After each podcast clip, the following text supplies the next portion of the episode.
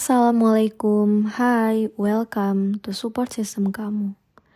Oke, aku mau ngucapin terima kasih banyak untuk kamu yang udah dengerin podcast support system kamu ini.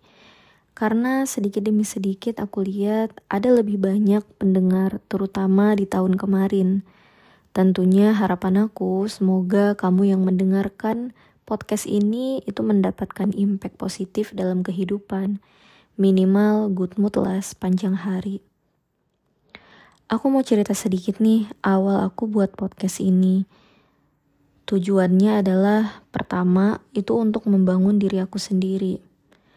Karena aku sadar dua hal. Yang pertama, aku harus lebih sering mengingatkan diri sendiri tentang membangun mindset positif, sistem belief atau keyakinan yang bagus, mental kemakmuran, dan juga yang kedua, aku sadar bahwa public speaking aku masih jelek. Karena itu, aku harus mulai banyak bicara yang bagus-bagus tentunya ya. Bukan omdo.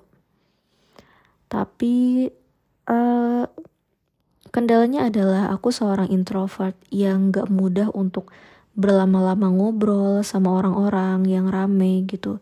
Kecuali dengan orang-orang yang udah deket dan nyaman. Nah, podcast inilah salah satu fasilitas yang menurut aku sangat mudah dan membantu. Satu hal yang mungkin ini bisa jadi pelajaran buat kamu yang ingin memulai sesuatu adalah berhenti meletakkan ekspektasi yang tinggi pada manusia. Berhenti untuk hanya sekedar kejar like, followers, subscribers, everybody who loves you. Karena manusia itu sifatnya dinamis, suka berpindah-pindah.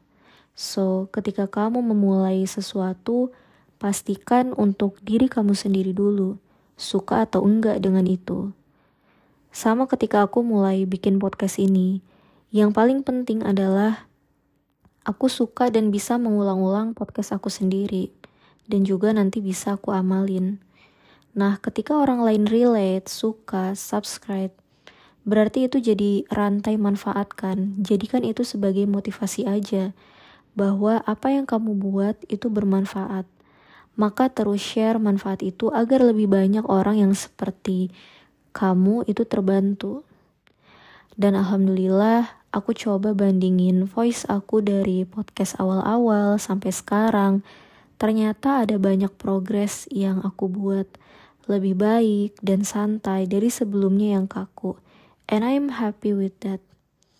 Bangga dan bahagia pada diri sendiri bukan berarti sombong atau ria ya, tapi salah satu bentuk rasa syukur. Karena syarat sombong itu cuma dua, menolak kebenaran dan meremehkan orang lain. Selama kamu gak bandingin dengan siapa pun, gak mengecilkan orang lain, fokus sama diri kamu sendiri, kamu sadar bahwa berkembang lebih baik itu adalah salah satu poin kamu untuk menghargai keberhasilan kamu. Jadi, jangan rendah diri ya. Ketika kamu berhasil, tapi kamu menolak dengan alasan gak boleh sombong, that's different. Siapa yang mau menghargai kamu coba? Yang lebih dulu kecuali diri kamu sendiri. Just only you first. Ketika mulai sesuatu, jangan tunggu expert.